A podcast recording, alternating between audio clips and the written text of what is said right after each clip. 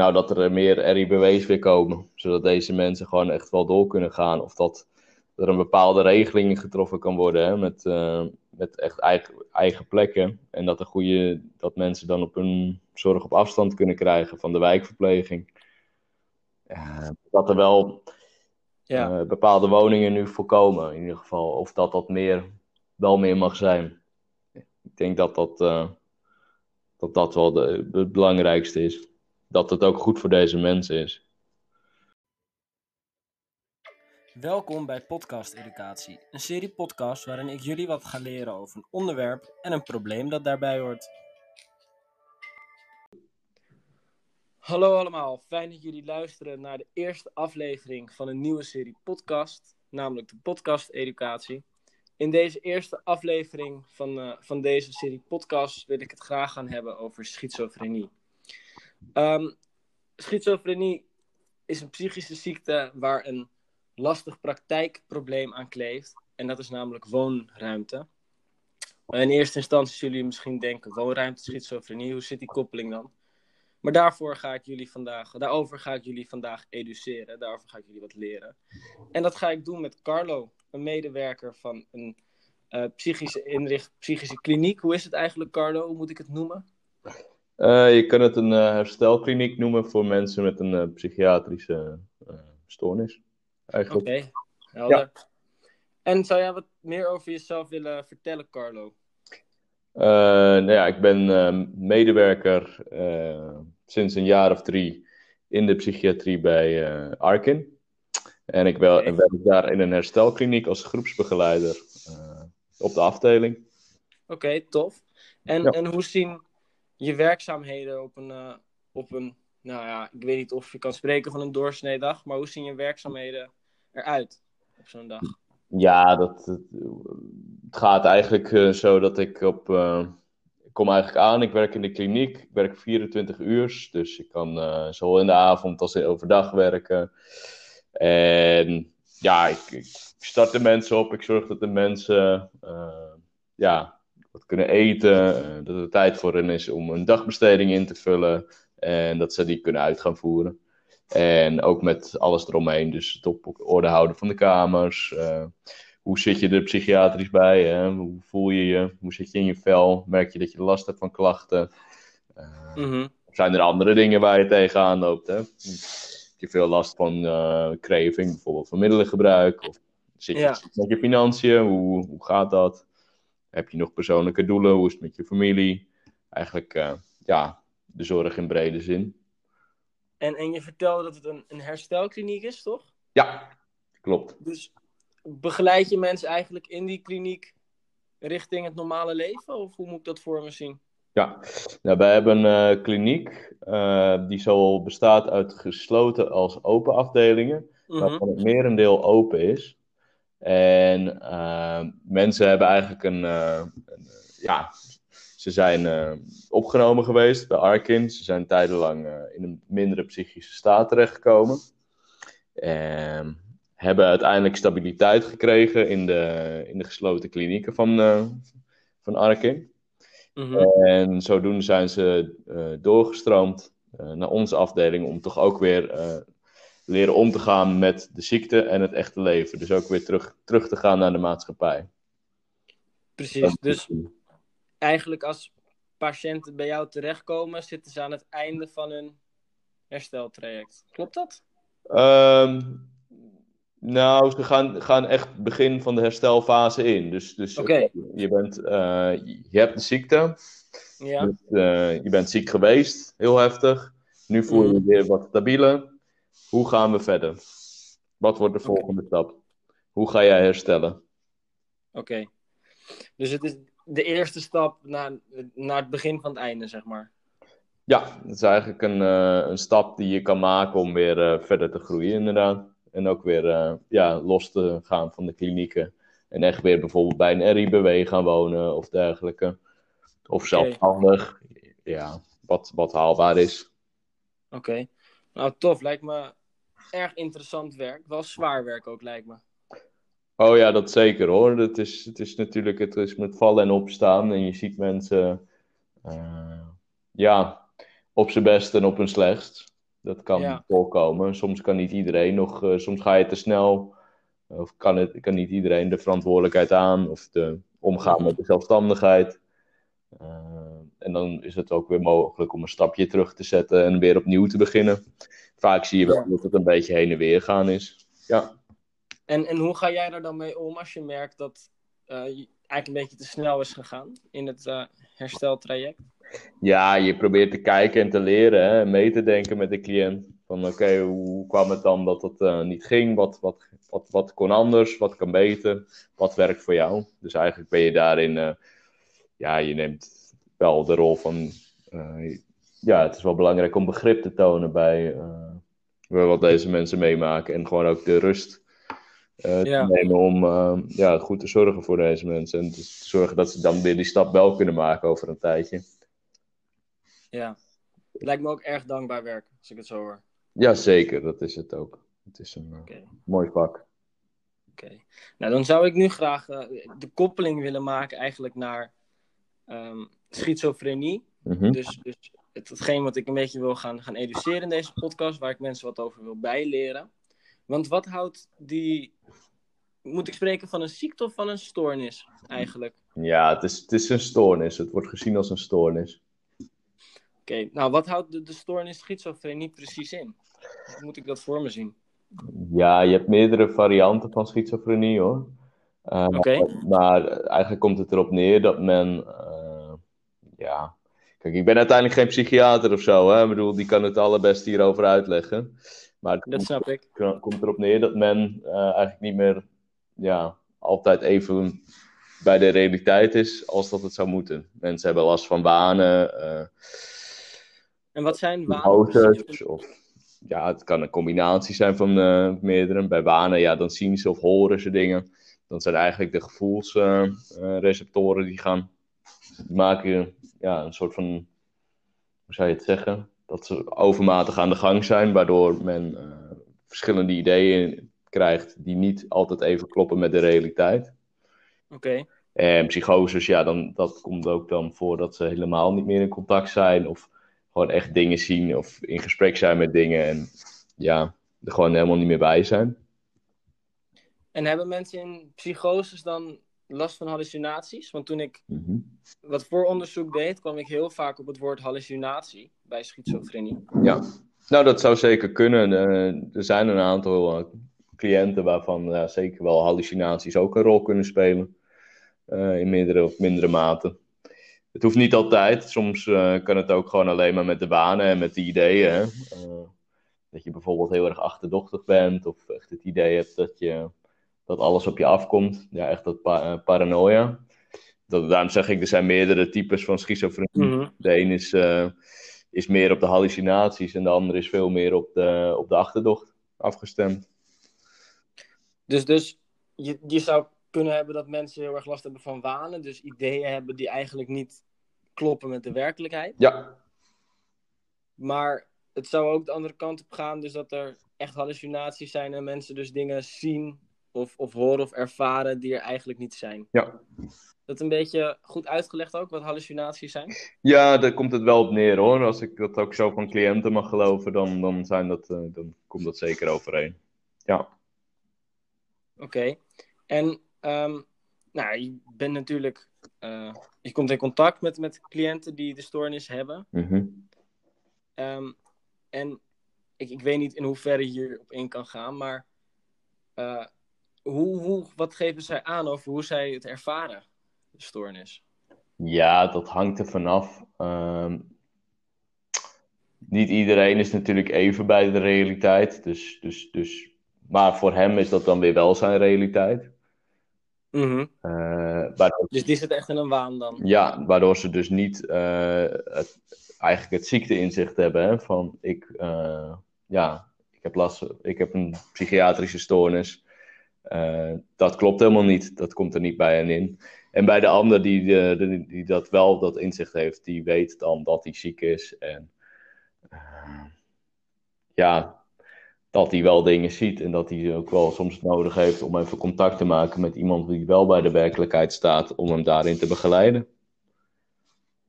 En Want ik, ik probeer me een beetje voor te stellen hoe dat dan moet zijn. Maar die mensen die dus wel doorhebben dat ze uh, de stoornis hebben. En dus dingen zien die eigenlijk niet zijn. Of ideeën hebben die niet kloppen bij de werkelijkheid. Mhm. Ehm, hoe gaan zij daar emotioneel gezien mee om? Ja. ja, dat is natuurlijk voor de een is het heel zwaar. De een gaat echt, eh, ja, die zondert zichzelf af en die voelt zich ook natuurlijk een buitenstaander. Hè? Uh, is veel niet gelukt ook in het leven. Dat komt ook wel vaak voor. Het zijn mensen met een heel, ja, zou je het zeggen, met een, met een verleden, ook met familie en met, met, met, met, met gewoon, ja, weinig succes hebben ze behaald in het leven. En ja, dat kan soms nog wel eens heel zwaar zijn voor deze mensen. Ja, dat kan ik me heel goed voorstellen. Ja, weinig contact, weinig uh, aansluiting. Uh, ja, slecht zelfbeeld komt er ook wel vaak bij. En zijn dat dan gevolgen van de stoornis? Nou, ik denk, denk, denk dat dat wel zou kunnen, ja. Ik denk wel dat, dat je, als je de, ja, een stoornis best wel je hele leven bij je draagt, dat je daar wel uh, wat klappen van kan krijgen op, uh, ja, op het gebied van je zelfbeeld. Uh, ja, precies. Dat dat niet licht in acht mag genomen worden hoor, bij deze mensen. Het is wel. nee, zeker ja. niet. Zeker niet. Oké, nou, ik heb in ieder geval iets, iets beter beeld over wat de stoornis nou precies inhoudt. en ik hoop de luisteraars ook. Um, en dan wilde ik, vroeg ik me wel nog af, wanneer mag je nou echt spreken, dat, wanneer mag je nou echt zeggen dat iemand de stoornis heeft? Want ook in het vooronderzoek dat ik heb gedaan, kwam ik heel vaak op de DSM terecht. Mm ben je bekend met de DSM? Ik denk het wel. Ja, ja. Zou je kunnen uitleggen wat de DSM precies is? Wat die of doet? Nou ja, wat de DSM eigenlijk is, is een soort van. Uh, het, is een, het is een scorelijst waarop een cliënt op vijf gebieden uh, ja, wordt gescoord. Uh, om te kijken van welke stoornis of welke diagnose eigenlijk je kan stellen bij deze cliënt. En hoe je dan daarop weer passende hulpverlening kan bieden. Zodat je beter inzicht hebt in, in hoe iemand is. En wat iemand, waar je iemand mee kan helpen. Dus eigenlijk wordt die DSM gebruikt om bij mensen die klachten hebben te kijken of ze een stoornis hebben en welke stoornis dat dan is? Of is dat de zwart op wit? Um, nou ja, dat onder andere. En ook waar ze nog an op andere gebieden ook tegenaan lopen. Hè? Dus uh, heeft iemand een groot of klein netwerk? Uh, hoe is iemand somatisch? Hoe is iemand uh, bijvoorbeeld... Somatisch, wat is dat precies? Op het, op het lichamelijk gebied. Dus ja, heeft iemand ook klachten bijvoorbeeld die hem daar ook in uh, remmen, als het ware. Dus deze is eigenlijk een, een, hele grote analyse hè, op die, diagnostisch gebied. Waarbij zowel uh, psychisch als somatisch als sociaal uh, in kaart worden gebracht.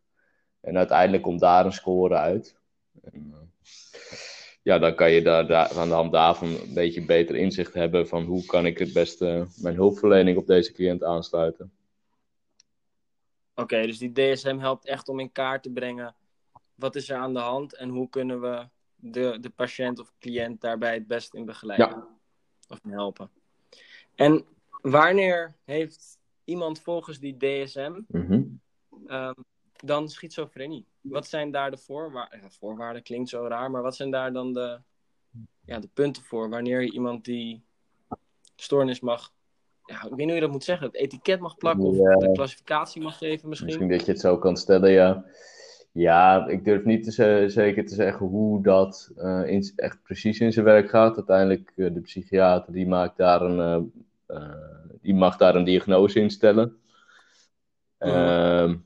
ik denk dat je op een aantal vlakken gewoon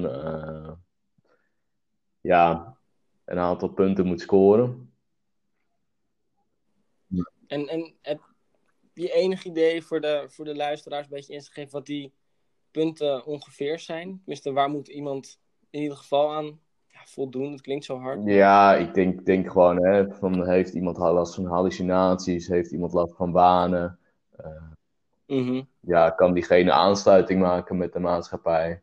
Of, uh, ja, of is hij, blijft hij totaal niet in de realiteit en lukt het hem gewoon niet om uh, ja, maatschappelijk te slagen door bijvoorbeeld eh, een baan te kunnen volhouden of ja, iets informatie tot zich te kunnen nemen. Mhm. Dus, de, dus een psychiater die kijkt aan de hand van het DSM op dit soort eh, symptomen, punten. Ja. eh, kijkt een psychiater of iemand daadwerkelijk de stoornis heeft of Ja. niet. En als dus blijkt dat een persoon de stoornis heeft, dan komen ze ehm, in de kliniek terecht. Of in de... Ja, als opname echt benodigd is. Hè. Kijk, het kan ook zijn dat je, eh, kijk, je woont misschien zelfstandig en je kan zorg aan huis krijgen hè, van een eh, wijkverpleger. Ja, En je kan dan eh, ja, gewoon wel behandeling op, de, op een locatie volgen, dus een dagbehandeling. Als dat kan, dan is dat ook goed.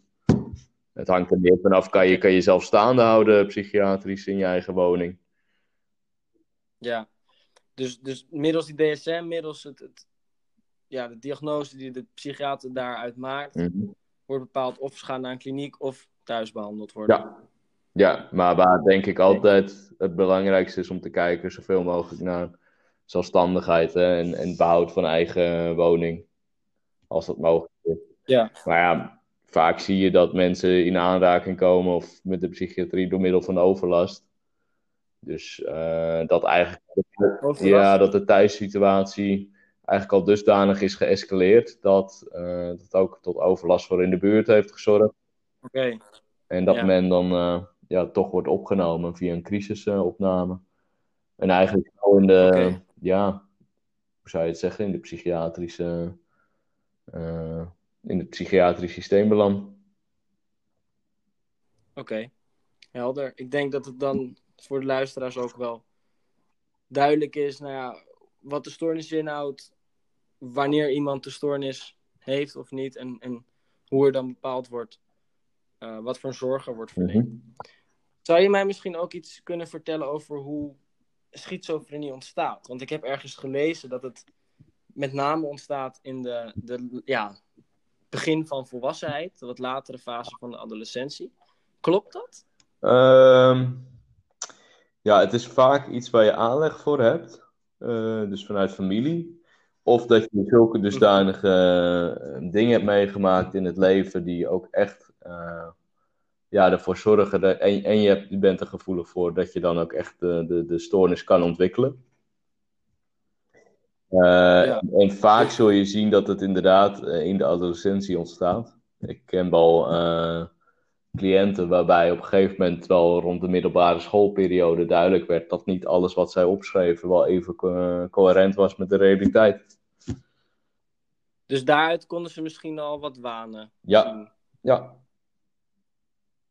Ehm, en ik hoorde je al even zeggen dat het ja, dus, dus wel te maken heeft met aanleg. Dus dat het wel een stukje nature is in die zin. ja maar ook, ook, Maar- ook wel wat er gebeurt hè, met je opvoeding. Kijk, als jij een hele goede opvoeding hebt en je hebt er wel aanleg voor, maar eh, er gebeuren geen, de, zeg maar, de, de, de, de, de, de live events hè, die, die zo impactvol kunnen zijn dat iets ontstaat bij je, die zijn er niet. Dus er zijn geen triggers om Mhm. eh, psychiatrisch te ontregelen. Ja, dan kan het ook zo zijn dat je door een goede, goede ontwikkeling het ook eh, kan voorkomen. Dus, dus als je helemaal geen aanleg ervoor hebt, dan, gaat, dan kan je sowieso niet de stoornis ontwikkelen. Nou, mm, ik denk wel ook dat, dat je dan ook de stoornis kan ontwikkelen hoor. Maar dat durf ik niet met alle zekerheid te zeggen. Dat is ook iets voor de psychiater uiteindelijk. Maar, Ja, maar ik denk wel, eh, ik denk dat je het sowieso kan ontwikkelen dat, dat, dat jij of ik of iedereen, ook zonder psychiatrische voor, eh, want je kan ook bijvoorbeeld middelen gebruiken of in een psychose belanden, noem het maar op. En dat, Mhm. maar er is ook een groot deel aanleg hoor. Dat, dat denk ik ook wel. Oké. Dus, dus voor, de, voor de stoornis is er niet. eh, je kan niet zomaar zeggen, nou, of, of je hebt het, je wordt ermee geboren, of, of je krijgt het door stressvolle gebeurtenissen. Het een sterkt het ander misschien een Ja, aan. ik denk dat het vaak wel een wisselwerking is. Oké. En ehm, kan je mij misschien ook iets vertellen over, ik weet niet of dat, of, of dat lukt hoor, of dat ik daar echt een psychiater voor moet hebben. Maar, maar hoe zoiets ontstaat dan in het brein? Ja, wat ik ervan weet, is dat dan een aantal receptoren een soort van overdracht. Wat zijn receptoren precies voor de, voor de luisteraars? Oeh, die dat, dat, eh, is een hele goede. Ja, dat zijn bepaalde, ja, hoe zou je het kunnen zeggen, zenuwen in de hersenen. Ja, die, die, die Mhm. een connectie met elkaar maken. Ik kan je niet het hele Ja. fijne ervan uitleggen, hoor, maar ik- wat ik ervan. Ja, zo is het in ieder geval iets duidelijk. Eh, dus die maken een connectie of die zijn zo overactief bezig, waardoor, ja, waardoor eigenlijk de realiteit, dus de zintuigen bijvoorbeeld, hè, eh, de zintuigen slaan zo hoog aan. Dus mensen ruiken bepaalde dingen of, of, of, of zien dingen eh, of horen dingen die er niet zijn. Eh, en zo ontstaat eigenlijk de, ontstaan de symptomen. Dus de, de receptoren, dus die zenuwen in Ja. de hersenen, die, die slaan eigenlijk zo op hol, die maken zoveel overuren dat er Ja, eh, symptomen als wanen of hallucinaties ontstaan. Oké. Ehm, en nou, we hebben het al even kort over gehad dat mensen dus nadat ze eh, echt last hebben gehad van de stoornis, dat ze dan bij jullie terechtkomen aan het begin van het Mhm. herstel. Ehm, kan je ons iets meer vertellen over de fases waar iemand met schizofrenie doorheen gaat? Hoe, hoe verloopt dat ziektebeeld? Kijk, ehm, over het algemeen, mensen komen binnen, hè, binnen, men- ja, binnen Arkin. Als ze dan, eh, ja, als ze echt via een crisisopname binnenkomen, dan zijn ze gewoon helemaal niet meer bij de realiteit. Eh, ja, gewoon niet meer in staat om ook maar, eh, ja, de werkelijkheid eh, te ervaren. Die, die wij ervaren. Mhm. Dus dan zitten ze echt midden in zo'n psychose, in, in het heftige Ja. gedeelte van de En- ziekte. Vaak dan in een separeer, eh, voor, voor een aantal, voor een langere periode. Het is echt een afzondering. eh, waarbij mensen Mhm. gewoon eigenlijk alleen de medicatie krijgen. eh, het eten en eigenlijk net zo lang wachten totdat de medicatie aanslaat. Zodat iemand weer ja, wat, wat dichter naar de realiteit toe kan komen. En ook wat meer contact kan maken met de buitenwereld. En ja, als dat voldoende gaat, als, me- als er geen reden meer is voor echt insluiting en die persoon is geen gevaar meer eh, voor anderen of voor zichzelf. Mhm. eh, en hij kan weer vooruitkijken, eh, de medicatie, daar, dat accepteert diegene. Dan kan Mhm. iemand verder stromen naar ons. En bij ons is er dan ook echt weer de ruimte om te kijken van... hé, hey, oké, nou ja, je hebt je medicatie, je hebt je, je hebt je psychose gehad... je bent er nu deels overheen. Hoe zie je het verder voor je? Hoe wil je nu weer eh, ja, vooruitkijken? Wil je werken? Wil je, wil je wat, weer wat mensen leren kennen? Wil je weer in contact komen hè, met, je, met je netwerk wat je verloren Ja. bent? Ehm, ja, hoe, hoe zien zij dat voor zich? En dan samen probeer je daar een, eh, ja, toch nog naar een soort van betekenisvol bestaan eh, toe te werken. Oké, want in het, in het ja, onderzoek dat ik heb gedaan voorafgaand aan deze podcast kwam ik heel vaak tegen dat de stoornis eigenlijk drie fases Mhm. kent. De eerste fase, die noemden ze een prodromale Mhm. fase. Dat was voorafgaand aan die psychose. Ehm, hoe ziet zo'n fase er ja, globaal? Ja, ik kan me voorstellen dat dat eruit ziet. Dus dat, eh, dat is waar ik het ook eerder over had, is die overlastfase. Hè? Dat men nog in een eigen thuissituatie zit. Waarbij het steeds minder en minder gaat. De, de stoornis eh, zich steeds meer begint te manifesteren. En uiteindelijk Mhm. ertoe leidt dat er incidenten ontstaan in de wijk. Of dat men eh, zich zo dusdanig terugtrekt en eh, zichzelf niet verzorgt dat, eh, dat, ja, dat er echt een crisisopname nodig is. En in die fase die ik tegenkwam was de tweede fase, die acute fase, de psychotische Mhm. fase. Is dat dan de fase waarin die crisisopname Ja, want dan is het gewoon echt acuut nodig. Iemand kan niet meer voor zichzelf zorgen, is een gevaar voor anderen of een gevaar voor zichzelf. Eh, ja, en heeft dringend psychiatrische hulp nodig. En die fase die kenmerkt zich dus door de wanen en Ja, de hallucinaties. En ook echt gewoon het contact, uit het contact zijn. Hè? Gewoon geen eh, inzicht meer om eh, jezelf te remmen en echt die, die hulp van iemand anders benodigd te hebben. Ja. Dat is de meest heftige fase Ja, dus eigenlijk Ja, zeker. in de stoornis. En na die acute psychosefase vond ik dat mensen dan in de, la- de derde fase terechtkomen, de stabiele Mhm. fase. Is dat dan de fase waarin ze eh, bij jou op de Ja, afdeling dat komen? is de fase die, eh, waarin ik ze ja, meestal mag ontvangen.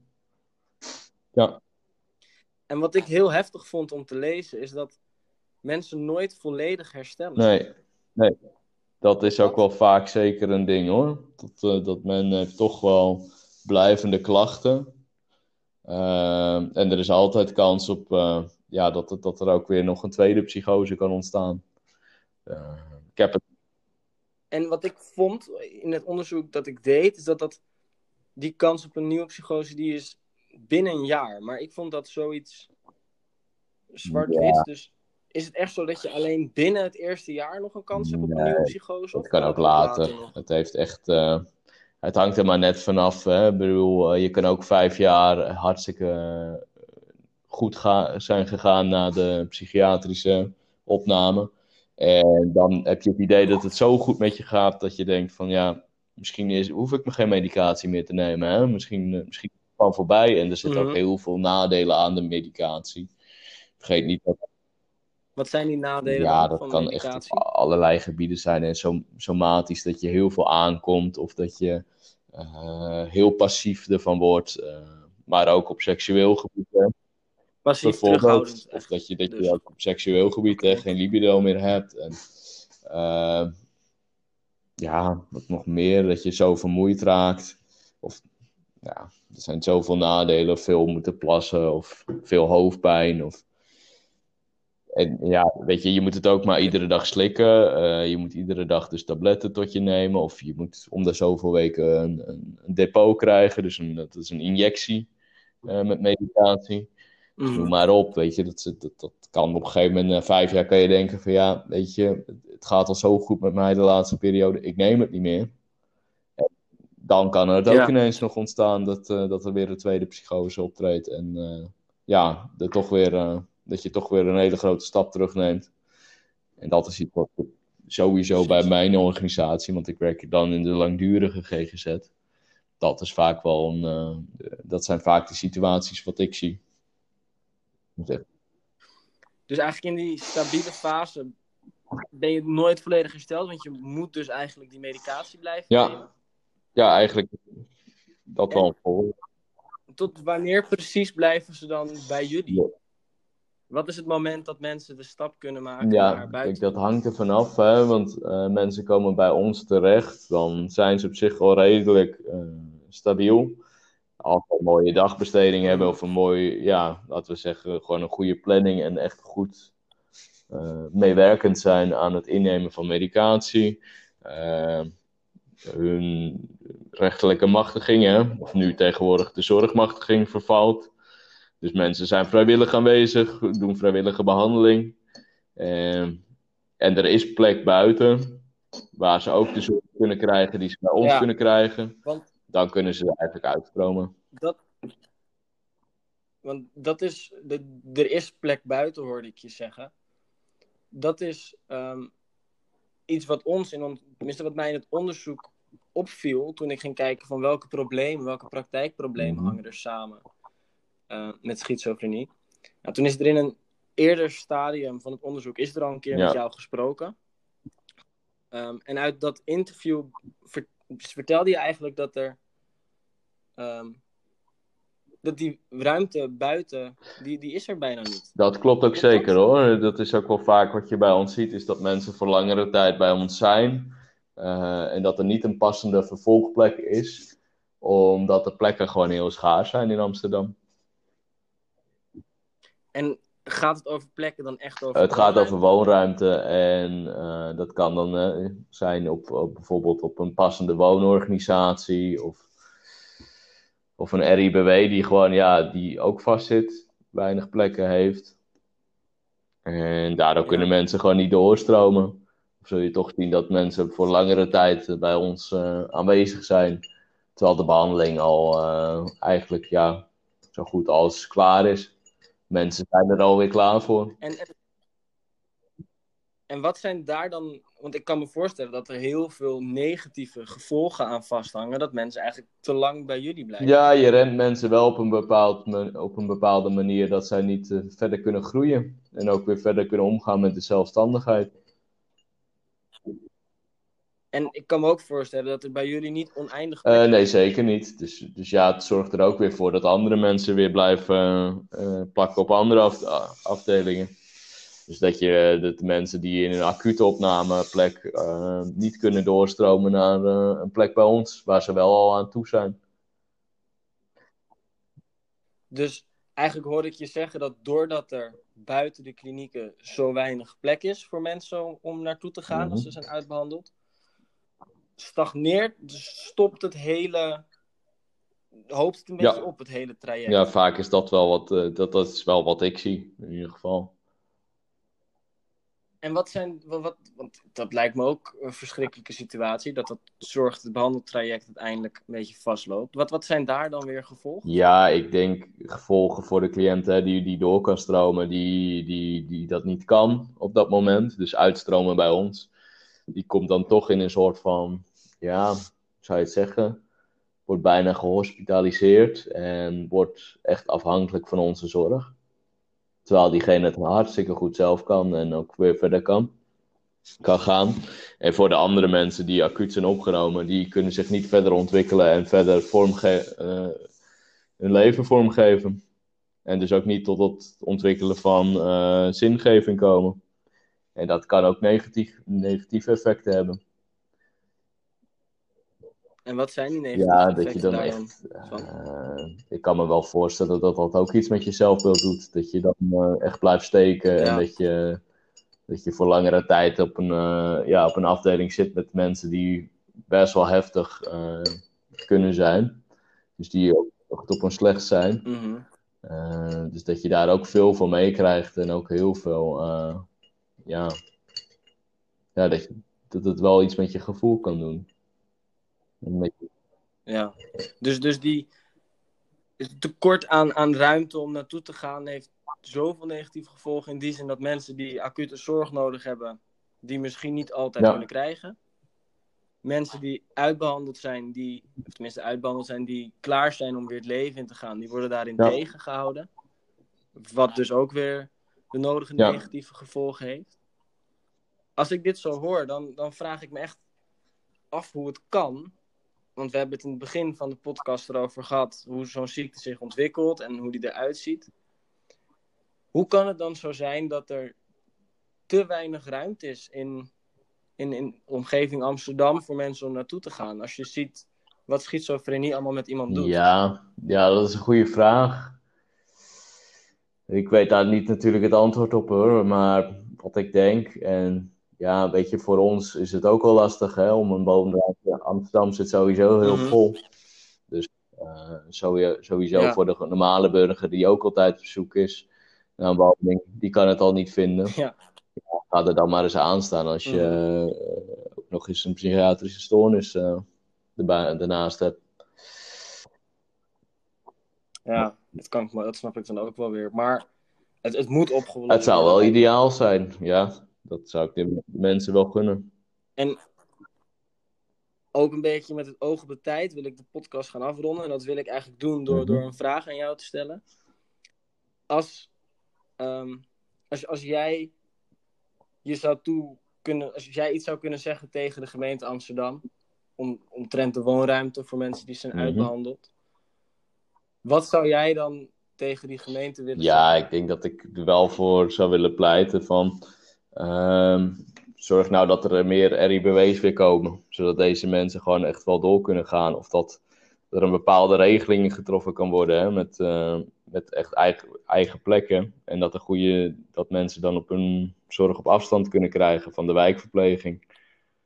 Eh, dat er wel Ja, eh, bepaalde woningen nu voorkomen, in ieder geval. Of dat dat meer, wel meer mag zijn. Ik denk dat dat, eh, dat dat wel de, het belangrijkste is. Dat het ook goed voor deze mensen is. En uiteindelijk ook. Uiteindelijk is het ook beter voor de gemeente, dat denk ik ook wel. Ja, want ja, zo kun je meer zorg verlenen. Uh, en heb je, want, want je hebt nu gewoon heel veel mensen in de wijk die verward zijn. En als er gewoon ruimte is dat deze mensen zorg kunnen krijgen en ook weer kunnen terugstromen de maatschappij in, met goede zorg eromheen, dan kun je die verwarring tegengaan. Dus de gemeente moet, moet zich harder gaan maken om, uh, te creëren. om woonruimte ja, dat, te dat, dat denk ik wel. Oké, nou dat lijkt me een krachtige boodschap, zo aan het einde van de podcast. Ik vond het een veel te onderbelicht onderwerp, dit probleem, want ik had er nooit eerder van gehoord. En het viel ook vrij weinig over te vinden dat er dus zo weinig woonruimte is. Maar het lijkt me duidelijk dat, uh, dat die ruimte er moet komen. En ik hoop dat door deze podcast mensen wat meer weten over de ziekte schizofrenie, maar ook over het probleem omtrent de woonruimte.